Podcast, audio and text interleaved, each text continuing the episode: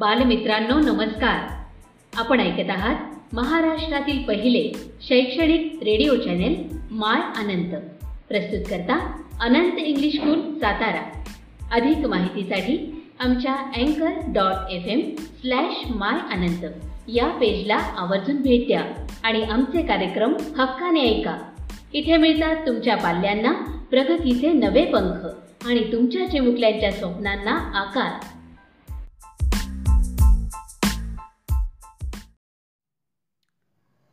नमस्कार विद्यार्थी मित्र हो, आप सभी का स्वागत है. हमने पिछले तासिका में जुलिया यह एकांकिका पाठ शुरू किया था. इस पाठ में दो महत्वपूर्ण पात्र हैं, एक गृह स्वामी और दूसरा है जुलिया. जुलिया यह गृह स्वामी के यहाँ बच्चों को पढ़ाना और उन बच्चों को देखभाल करना यह काम करती है. जुलिया एक सीधी सादी अध्यापिका है. इस एकांकिका से संसार में डब्बू और ऋण रहित लोगों के लिए कोई स्थान नहीं है. मनुष्य का जीवन अनेक कठिनाइयों और चुनौतियों से भरा है.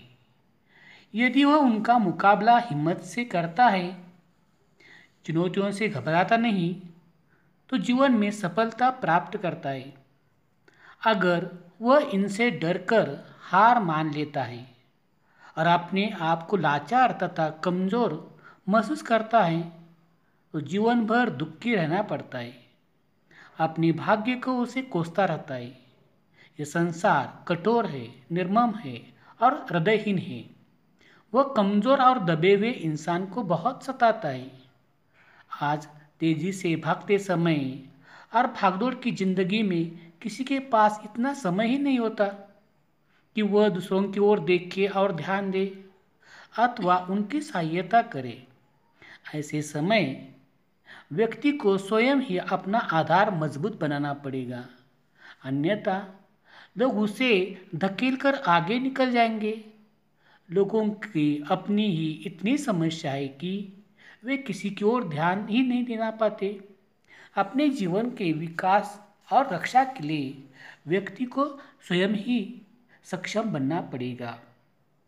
इस तरह आज गृह स्वामी और जुलिया के संवाद से हमें पता लगेगा कि जुलिया का स्वभाव कैसा है. तो देखेंगे पाठ का अगला हिस्सा.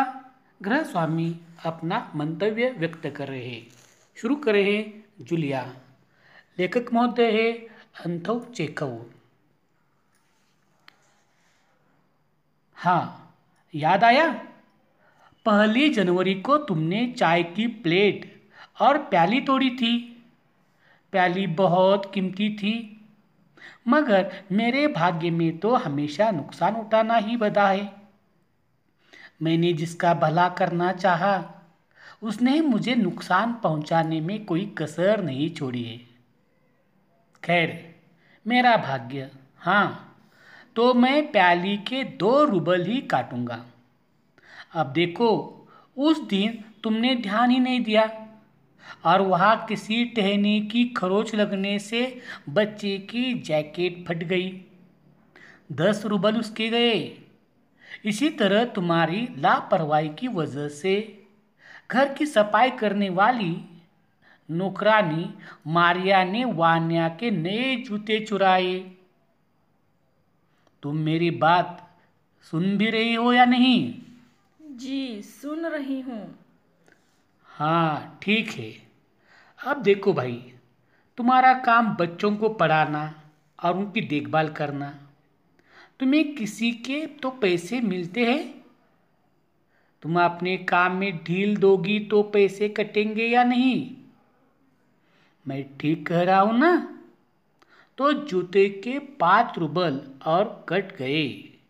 और हाँ, 10 जनवरी को मैंने तुम्हें 10 रूबल दिए थे.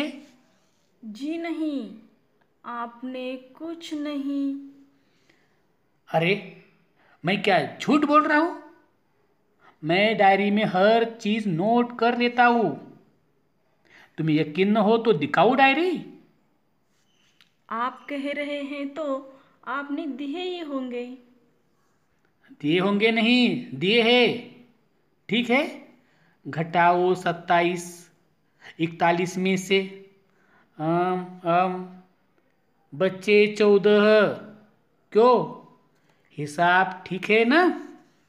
मुझे अभी तक एक ही बार कुछ पैसे मिले थे और वो मुझे मालकिन ने दिए थे, सिर्फ 3 रूबल, ज़्यादा नहीं। अच्छा, और इतनी बड़ी बात तुम्हारी मालकिन ने मुझे बताई तक नहीं।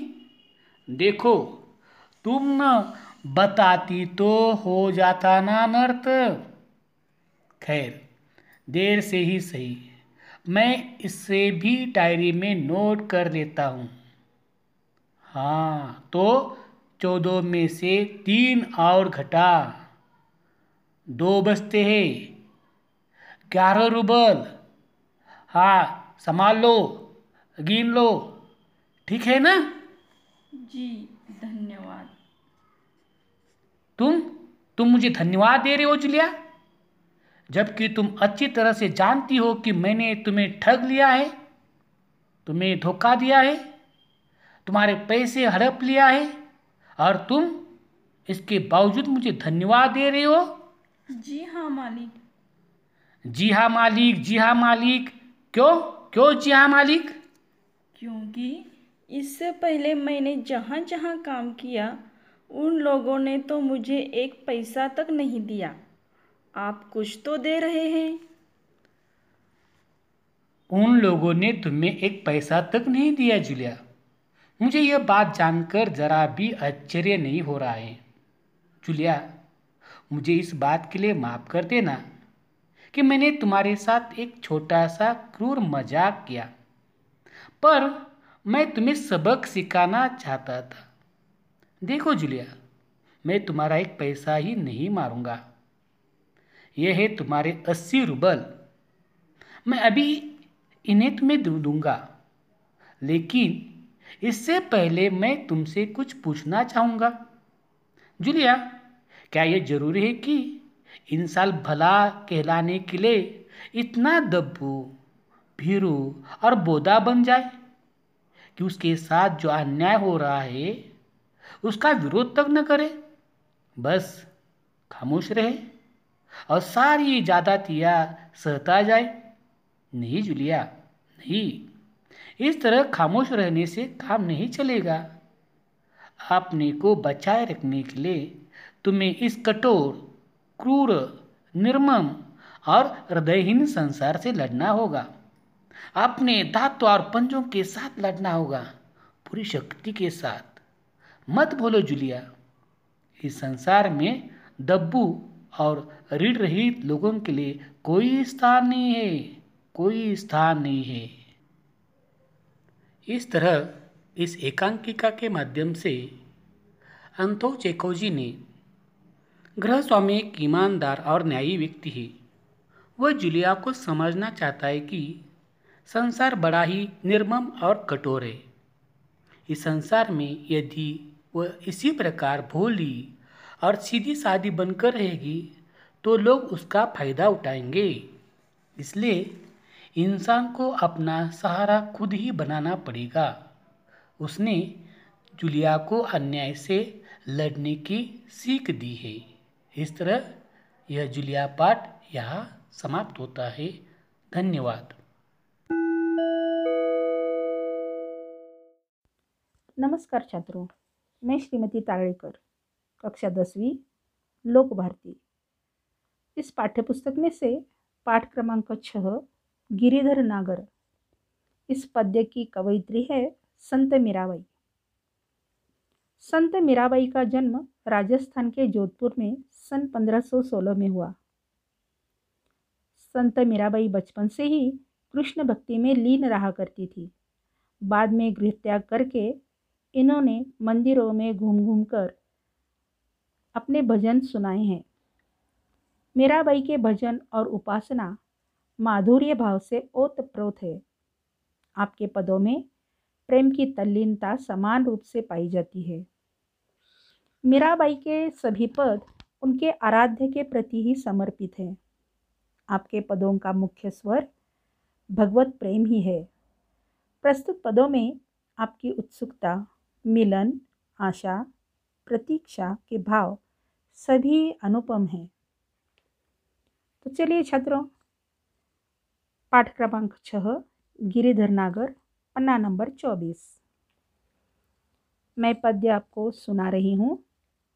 पद्य सुनाने के बाद कुछ शब्दों के शब्दार्थ वो भी बता रही हूँ, आप अपनी कॉपी में लिख लीजिए। मेरे तो गिरिधर गोपाल दूसरो न कोई, जाके सिर मोर मुकुट मेरो पति सोई। जाके यानी जिसके, सिर यानी मस्तक, मस्तिष्क, मेरो पति सोई, मेरो यानी मेरे, सोई यानी वो ही। छांडी दई कुल की कानी, छांडी दई छोड़ दी है। छांडी दई का भाव अर्थ है छोड़ दी है। कुल वंश, वंश कहते हैं हम। कानी यानी मर्यादा। कहा करे है कोई, कोई कुछ भी कहे। कहा करी है कोई, चाहे कोई कुछ भी कहे। संतन ढिग, ढिग यानी निकट, संतों के बीच, संतों के निकट। बैठी, बैठी लोक लाज खोई। लोक लाज खोना, त्याग देना, लज्जा को छोड़ देना। असुवन जल सिंची, असुवन आंसुओं से या आंसू रूपी जल से। प्रेम बेली बोई, प्रेम रूपी बेल को मैंने बो दिया है, लगा दिया है। अब तो बेल फैल गई, फैलना विस्तारित होना, बढ़ना। आनंद फल होई, उसे आनंद रूपी फल लगे है। दूध की मथनिया, दूध मंथन करना मतलब दही लगाना। और बड़े प्रेम से बिलोई, बिलोना यानी उसको पानी डालकर उस दही को हिलाना। वह माखन जब काढ़ी लियो, माखन नवनीत लोनी, उससे माखन निकाल लिया है। और छाछ यानी ताक, इसको वहीं पे छोड़ दिया है। भगत भक्त, राजी खुश होना, प्रसन्न होना। जगत संसार। तारो, तारो यानी बाहर निकालो या मेरा बेड़ा पार लगा दो। अब भावार्थ। प्रस्तुत काव्य में रसिक शिरोमणि श्री कृष्ण की अनन्य उपासिका मीराबाई अपना प्रेम प्रकट कर रही है। श्री कृष्ण के प्रति मीरा के प्रेम, उनकी भक्ति, उत्सुकता, प्रिय मिलन की आशा, प्रतीक्षा का मार्मिक चित्रण किया है। वे कहती है, गिरी को धारण करने वाले गायों के पालक कृष्ण के सिवा मेरा और कोई नहीं है। जिनके मस्तक पर मोर का मुकुट शोभित है, वे ही मेरे पति है। उनके लिए मैंने कुल की मर्यादा छोड़ दी है, चाहे कोई मुझे कुछ भी कहे। संतों के साथ बैठकर मैंने लोक लाज को त्याग दिया है। छात्रों, एक संत होने के नाते मीराबाई ने ये जो किया है, ये इतना सहज कार्य नहीं है। जिस मीरा ने बचपन में श्री कृष्ण को अपना सखा माना था, वही मीरा, संत मीराबाई, आगे जब जैसे जैसे बड़ी हो गई है, उन्होंने श्री कृष्ण को ही अपना पति मान लिया है और सब कुछ अपने भाव उसके प्रति समर्पित कर दिए हैं। तो संतों के साथ बैठने के बाद कई बार उसे बहुत कुछ सुनना पड़ा है, लेकिन उसने लोकलाज को त्याग दिया है, छोड़ दिया है।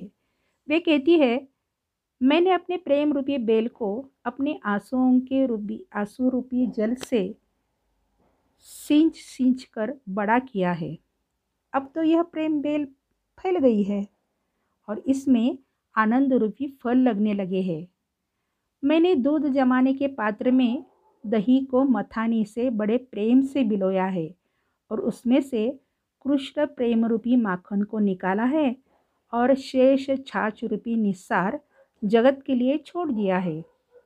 कृष्ण भक्तों को देखकर मैं प्रसन्न होती हूँ, परंतु संसार का यह व्यवहार जो है इससे मुझे बड़ा दुख होता है कि वे तो कृष्ण भक्ति में लीन है सभी, लेकिन मेरे श्री कृष्ण के प्रति जो भाव है वे उनसे सहे नहीं जाते, तो ये देखकर मुझे दुख होता है। हे गिरधर लाल, मेरा तो आपकी दासी है, उसे इस संसार रूपी भवसागर से पार लगाओ या उसका बेड़ा पार कर दो। छात्रों, इसके आगे का जो पद्यांश है अगले कालांश में। धन्यवाद।